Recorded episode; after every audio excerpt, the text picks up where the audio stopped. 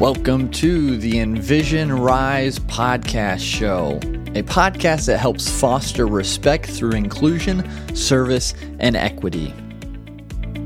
Today we have Ron Harvey, who is the VP of Global Core Strategies and Consulting Services, leadership expert, and life coach, as well as Staci Hegarty, IPX Global Director of E&I.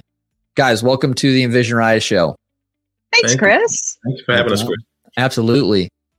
Yeah, thanks. I'm here, Ron Harvey, uh, the uh, Vice President and the uh, Chief Operating Officer of Global Core Strategies. We own a leadership firm, and we primarily focus on creating a winning culture by developing leaders from emotional intelligence to critical thinking to creating a conversation that everyone's a part of, and all about inclusivity and making sure that everybody feels they have a place in the workforce. And so we spend a lot of time, and our motto is people always matter.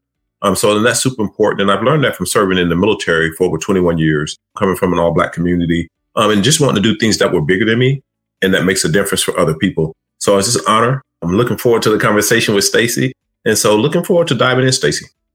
All right. And I'm Staci Hegarty. I'm the Global Director of Equity and Inclusion for IPX. Ron, thank you for being our first external guest on the Envision Rise podcast. And I have to say, I'm very excited about this conversation. You and I have known each other for a couple of years now.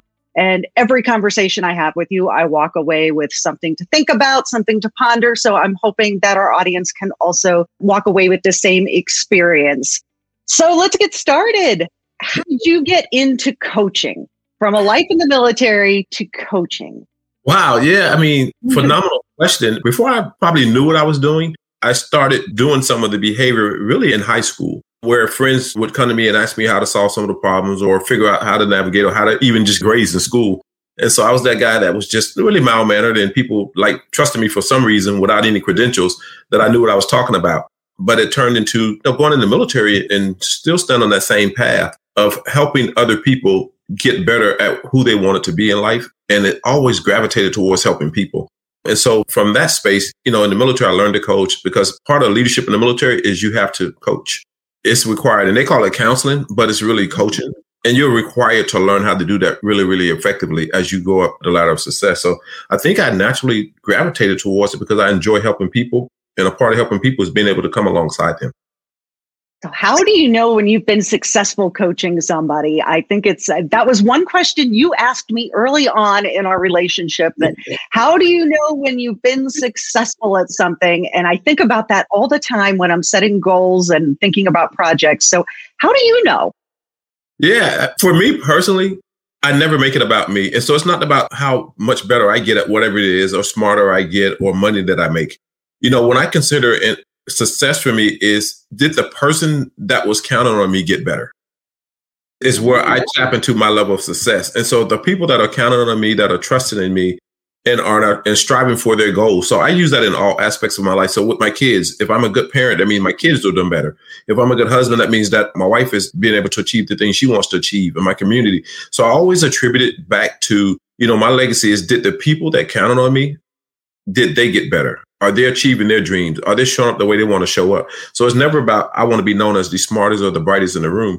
And people will give you those accolades. And sometimes I think it makes you arrogant and cocky and allows you not to be approachable and accessible. So I'm really mindful of no matter how much people think I bring to the table, my success is measured by how good they become. Who do you coach most, do you think? In a professional setting, obviously. As a parent, you're constantly coaching your kids, but who are the people you're interacting with the most, do you think? Yeah, I mean, for me, it's 50 50. I would say I coach more African Americans than any other race. And then it's split down the middle between men and women. And the reason for that is corporate America, there's not a lot of black male certified coaches. And so when someone wants to be coached, if they're in an organization or a corporation, most of them request someone that looks like them, someone that can understand their journey. So I get a lot of requests because there's not a lot of African American male coaches that are certified with a military background you know, that's running an organization that's been successful at it. And so I get a lot of requests simply because I'm a black guy that has a certification as a coach. And so, and there are black leaders that are asking for people like me. Let's talk about that piece a little bit. How do you go about coaching, for instance, a black man differently than you may coach a white man in similar roles with similarly placed organizations? Is that something that you are extremely mindful of, or is it something that is just sort of a byproduct of your relationship with them? Yeah, I mean, phenomenal question. There's not a big distinction between the two because of the role that I play as a coach. You know, the one role I play as a coach, regardless of the race or the gender, even though they see it different and they enter it different and they have some expectations and they want to have someone that they're familiar with. As a coach, I always practice to meet people where they are. And so I don't have to be where they are in their life and walk in that pathway with them, even though some people will want me to have walked in their shoes. I personally think the best way I serve as a coach, regardless whether it's a white male or an African American or a black male, is how do I not bring my baggage to the table? Because coaching is about their growth. Coaching is about their experience. Coaching is about what they want to get out of it. Coaching is, you know, one of the questions I ask is what do they need to take away from the conversation, not what I bring to the conversation. So I always leave my carry on luggage, if you will, at bay. So I don't bring my personal stuff to the table, regardless of who I'm working with, because your biases can make you ineffective. And so there's not a distinction for me, but definitely is a distinction for them. But the way that I separate the two is I just meet them wherever they are and listen to their story and their experiences, and I go from there. What about the people who aren't sure where they are? I think that would be a really big challenge in what you're doing yeah. because so many of us walk around, we think we know where we are, but yes. we don't. How do you get them there? what has been effective for me in my space is really creating a container for them to figure it out. That's safe, that's non judgmental, that's non biased. It doesn't make them feel like they have to have the answer because there's some really talented, educated people that have risen to the corporate ladder that still are trying to figure some things out. And they can't say that in open public because they're expected to have the answer or all the answers sometimes. But when they're in coaching, they get a chance to really just be Ron. They don't have to be the VP or the COO or the director. They can just be Ron coming into a conversation to have a real conversation. And I work really hard not to be judgmental. And people say, How do you get there? I say, A lot of practice. I, I, think I need to engage you with some coaching for that for me personally. yes. yes. So let's talk a little bit more about the work that you're doing with Black people and other people of color in leadership spaces. What are some of the unique challenges that they're faced with now? Yeah, I think this is a perfect topic, you know, for all of us to have. This morning, you know, before I came on with you to do this podcast, you know, I was doing an entire, if you will, workshop for uh, Politico and they're in that space of reporting the news, but they want to have the same conversation you and I are having. And so when you're sitting down, you're working with an African American or black person about where they are and some of the challenges. The challenges are different, but the goal is still the same regardless of race. Everybody mm-hmm. wants a place they can raise their family, a place where they feel included, a place where they feel valued, a place where they feel heard. So we, regardless of race, we all have a lot of similarities about what we want out of this thing that we call life. A lot of similarities how we get to it and what our obstacles are are different. And so when I'm sitting down, I'm talking to an African American or black or a black person that's in leadership, specifically men, they want to figure out for them the most important thing is how do I show up based on what the environment is saying and how do I get to be me? How do I show up authentic? Because organizations will say, I want you to bring your whole self to work. I don't think that's actually accurate right now.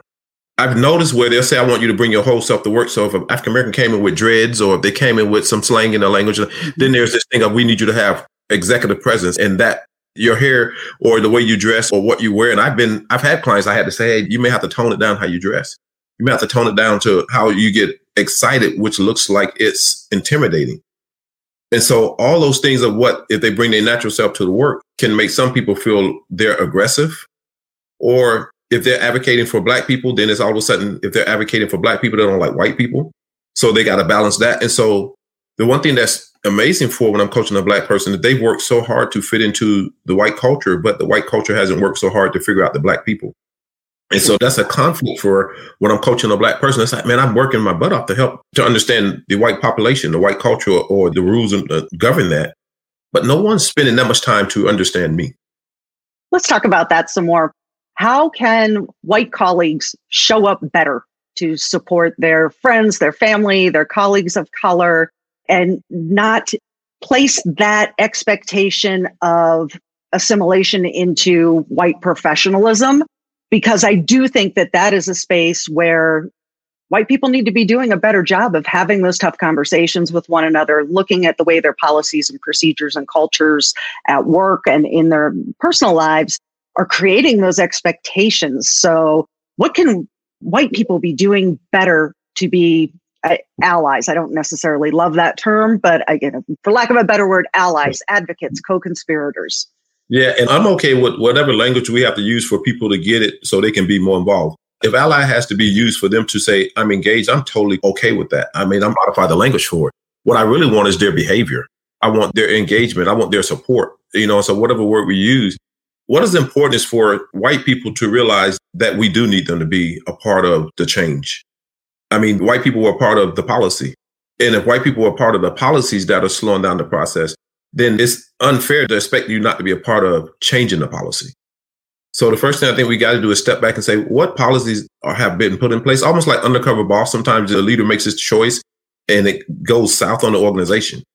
Even when you look at testing for African American kids that's in schools with less resources, less access to Wi-Fi, less money in the school, but we give them the same exact test as a kid that has all of that stuff. And then we want them to compete at a level that they can get into the schools that quote unquote says it's the school you need to get your kids in. You know, I think so, that's showing up a lot right now, uh, given the circumstances of the last year or so. I think something that COVID did bring out in very bright lights is it's not equal. Yes, yes. And I think what white people can help do is not get angry when the conversation gets mm-hmm. uncomfortable. I think people think that in order for me to love black people, I got to hate white people. And that's not what mm-hmm. I'm saying. I'm saying that what's wrong with me loving my culture? What's wrong with me loving my race? It's almost as though I can't love both. So it's like you got to straddle the fence. And don't, I think white people can also help us by being an advocate, being a champion for what needs to be get done. Because what happens when I get into corporate America, it's a tough spot. The black community saying, Hey, you made it. Then you got to be a voice for us. And I'm okay with that. But I don't think it's just my role. Mm-hmm. I don't think I have to be the only spokesperson or the primary spokesperson. In the black community, when I speak, it's almost as though the white community says, Oh, he spoke for all the black people one of the only populations that that happens in is that when a black person speaks, if a white person speaks, they don't automatically say, "Oh, he spoke for all the white men. He spoke for all the white women." You know, that's not. But in the black community, that's almost known. They find the one black person that can be articulate, that can be calm, that can be respectful, and say, "Let's get him to interview."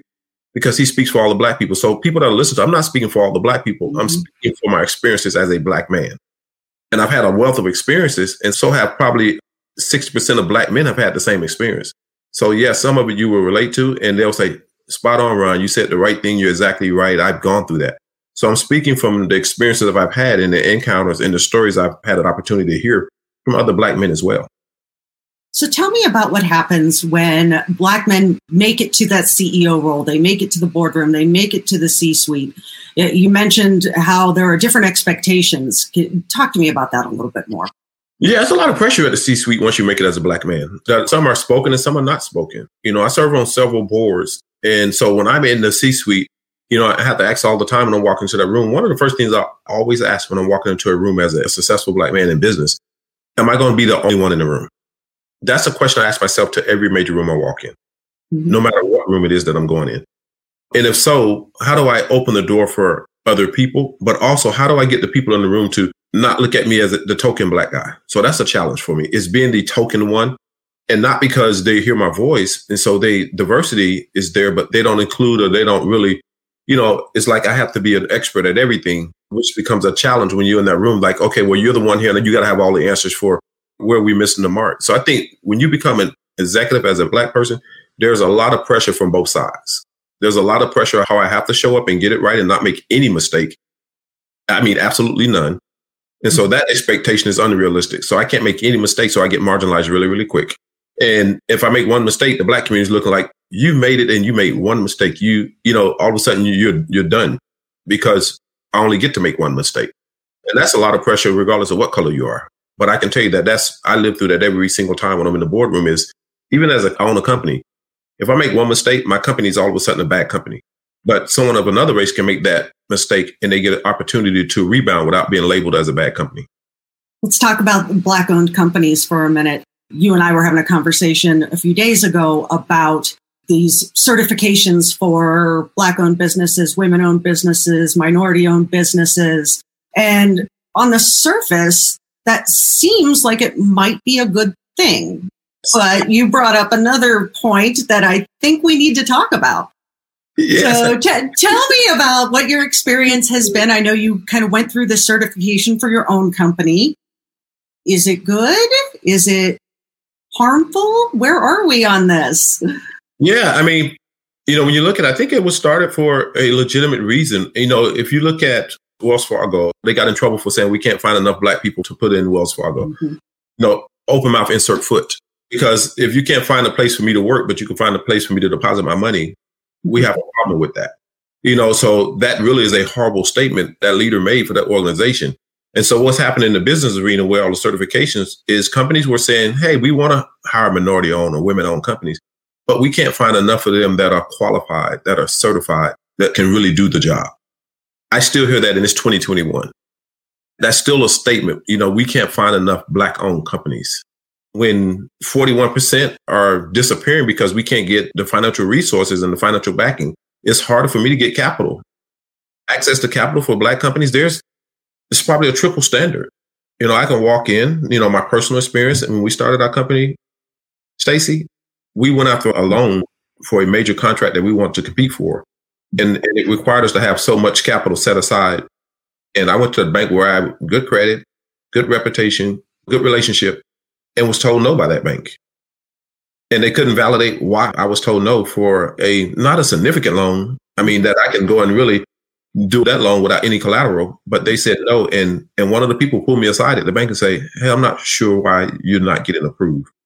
But I'm going to connect you with another friend of mine that works at another bank and you'll get approved.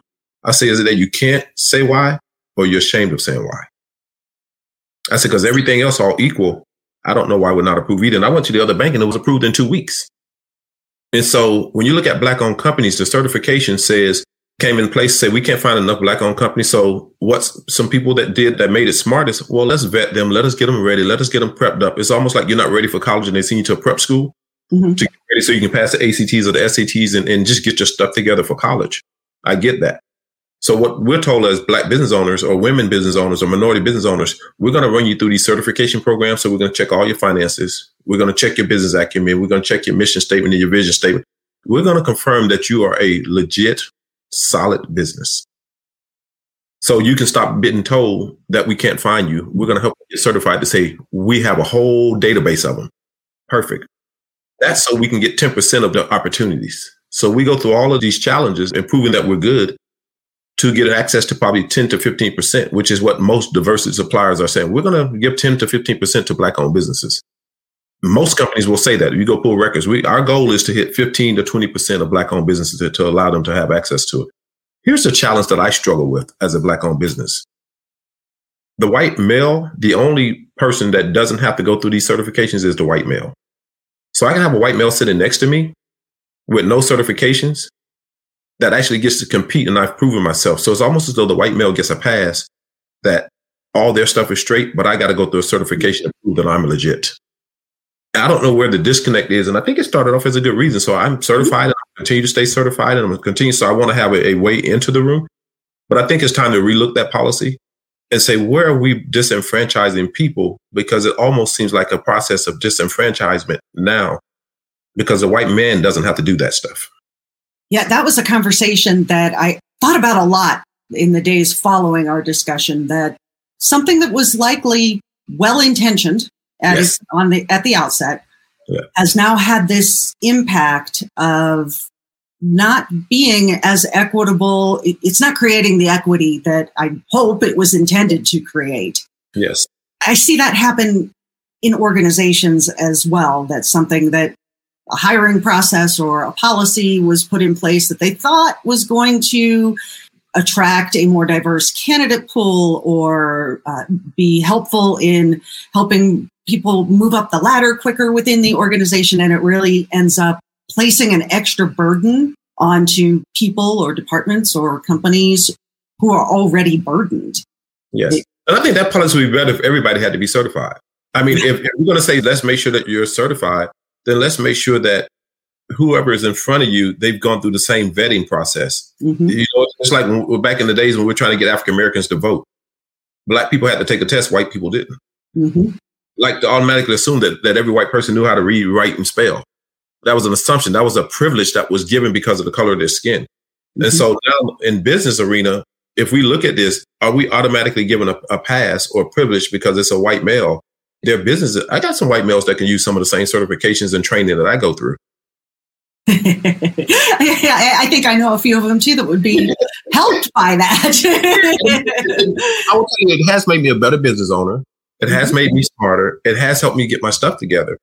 And I love that because I had to learn when I started my company, I had to learn the business side of it. And so it really has been super helpful. So when people look at it and they hear this, I don't want them to think I'm not grateful or appreciate that I've learned a lot.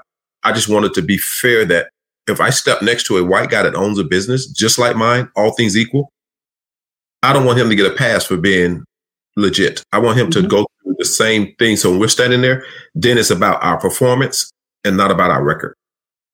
Well, I want to ask one last question.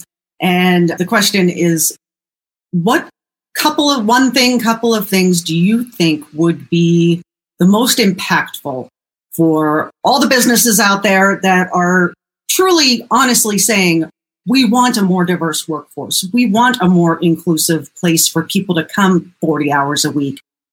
What are some of the things that they can do now to help make that happen? Yeah, I think it starts with what you and I are doing now is have the conversation and get feedback from the people that you're trying to be a part of your organization and meet them where they are. Ask, really want to do it, have the conversation. And they're going to be awkward when you first start because you've never had them before. And so awkward doesn't mean impossible and it doesn't mean it can't be done but be willing to be in an awkward position or have an awkward conversation to make your organization better. You know, so if you're running a business, you're a business owner, you have to understand that diversity, equity, inclusion is a profitable thing to do, period. Versus it's a nice thing to do. And I think for a while it's a nice thing to do and it feels good. And I want to feel good, but I also don't, I don't want to feel good and be broke. So I get it. I want it to feel good, but if you make me feel good, but yet I'm still not getting promoted, I'm not getting pay raises, you're not doing business with me, but you said the right thing to caress my feelings, that's not what I'm asking for. Mm-hmm. I think business owners, whether it's black, white, Hispanic, Latino, lesbian, gay, bisexual, all those things, make sure that your video matches your audio. Make sure that you're doing business with everybody. Make sure that you're advocating for something bigger than yourself. What do you truly believe in? And what are some things that we've all learned from people that love us that we need to stop doing because it's no longer effective. All of us have some things that we've learned from our family, that we learned from our ancestors, that we've learned in our churches, or we've learned in some history books, or somewhere we've learned it. And now we look at it and it's not as good as, as we thought it was. And it's not as accurate as what we were taught or led to believe. Challenge your own thoughts, your own behaviors, your own interactions. When's the last time you had, and it's COVID now, but before COVID, when's the last time you had at your own home a diverse group of people eating dinner? And most people will stop like, because most of us invite people that look like us, walk like us, talk like us, eat what we eat. When's the last time you had at your own dinner table? You were the minority at the table in your house having dinner with everybody else that wasn't like you at your house. Well, now I'm ready for COVID to be over and have a bunch of people over for dinner. they, they won't be happy with my cooking. we order out. We'll be fine. Say order what they like. That's a deep conversation because most of us haven't done that. Most of us haven't done it. We'll meet people out for lunch, but when you allow them into your environment mm-hmm. to, to, see, because people learn about it. when you come to my house, if you come for Christmas, I got black Santas everywhere. I mean, I collect them. And so when people say, well, what do we get Ron for Christmas? I buy him a black Santa. He loves them because it allows me to be authentic to me because my Santa all my life was a black person. My mom and my dad were black. So Santa wasn't white for me. And so I don't want to portray that Santa was white, you know, whether you believe in Christmas or not. I do like Christmas. So I wanted it to look like around my house, the people that made Christmas real for me. Now I know what to get you for Christmas. I love that. Yes. I said the last question was the last one. I lied a little bit. I'm loving the interview. I'm loving it. So I'm, this is great. you know, uh, one of the things that I hear a lot in in my own network, which is usually white moms in Denver, that we just don't know how to expand our circles very well. That unless you are working in a diverse environment or you happen to live in a diverse neighborhood, you get into your echo chamber and you get in your bubble and the best intentioned people in the world still are doing a pretty bad job of expanding their circle. What are some concrete ways, and this is obviously assuming when we get past COVID, when it's easier to go meet people where they are, what, what would you encourage people to do to expand their circle? Yeah, I will find events and things that are taking place that makes me the minority. Initially, I do that intentionally because I know that I had to be at the table. But me seeking those opportunities out educated me and expanded my view and my visions on what the world was really like. I grew up in an all black community. So the person that you see sitting in front of you today is not the community that I grew up in. Mm-hmm. I grew up in an all black community. I've become appreciative of a very diverse community because I knew it was healthy. I knew it was better. I knew I needed to be able to introduce myself and everybody else that I loved to a diverse population. So be super intentional about where you are, who you with, and make coffees, even virtually. I have coffees with people of all different backgrounds now. And I'll tell them, hey, why do you really want to talk to me? I say, because I don't know enough about this particular thing that you represent. Whether it's a woman or whether it's someone that's lesbian, gay, bisexual, whether it's, you know, someone that's Catholic or whether it's someone that's black or Hispanic, you know, I put myself in those places and say, hey, I don't know enough about this. You know, we put our daughter in a, a Spanish tutoring thing with one of the business leaders here that teaches Spanish. And my daughter's like, hey, I want to learn Spanish. So I put her in and I started following along and let her get immersed into the, the Spanish population so she can understand it. I'm super intentional about putting myself and the people around me in places that are not like them at all. Mm-hmm. And so that's one thing I can do. And then value other people in your one. You don't add value to what you don't value. The reason you and I get along great is because I value who you are. So it's easy for me to add value to you. Most people, if you don't value something, Staci, it's hard to put value into it. It becomes almost impossible because you don't care about it you'll go through the motions, but you're not going to put a lot of investment into it. Decide what you value. And if you value it, let us see your behavior. Don't Tom Brady went to Tampa Bay, won the Super Bowl, first year in Tampa Bay, but Tom Brady doesn't talk a lot of stuff. Mm-hmm. He just does it. Leadership, this inclusion thing is going to be about the work now. We already have a lot of policies and a lot got to be rewritten. But for us to have diversity training, will not change what we're trying to change. What's going to change is you and I actually sitting at the table and going back to your loved ones and my loved ones and all the people that we know in our circles that need to be broken up and say, no, that's not accurate. We can't say that. So in my house, the N word is not a word that we use. It's not hmm. acceptable. Hold your loved ones accountable because most of us are trying to hold people accountable outside of our houses, but we won't even hold people accountable in our houses. I think sometimes the people closest to us are the ones that are hardest for us to hold accountable. yes, yes, yes. And you got to see them every day. But if you can get, you know, I had to help my mom shift, my family shift. You know, I grew up in an all black community. And so if you can do that, the rest of the world becomes easier to have a conversation with. Mm-hmm. Well, Ron, I think we're at the end of our time. Uh, I thank you so much for joining us today. I do want to have you back so we can continue these conversations. I just, uh, I, I think you have so much great insight to share with all of your experiences. And I hope to bring on your lovely wife, Linda, at some point so she and I can have a conversation too. yeah, she'll be prepping. So her questions, you'll send her in advance, but she's a phenomenal story. This means a lot to me simply because it's in my DNA. Mm-hmm. Uh, I had a second cousin that marched with Dr. King. That's how important this is. Literally in your DNA. Yes. Yeah. Well, thank you, Ron. If anyone would like to reach out to Ron Harvey, we will include the website for Global Core Strategies. And if you'd like to connect with me, you can reach me at Staci, S T A C I, at IPXHQ.com. Thank you so much for listening to today's episode. Remember, diversity and inclusion should not be treated as a one off initiative. And so, with your help, we can get this message to more people. Subscribe, rate, and review the show, and be a part of making a difference because it starts with you.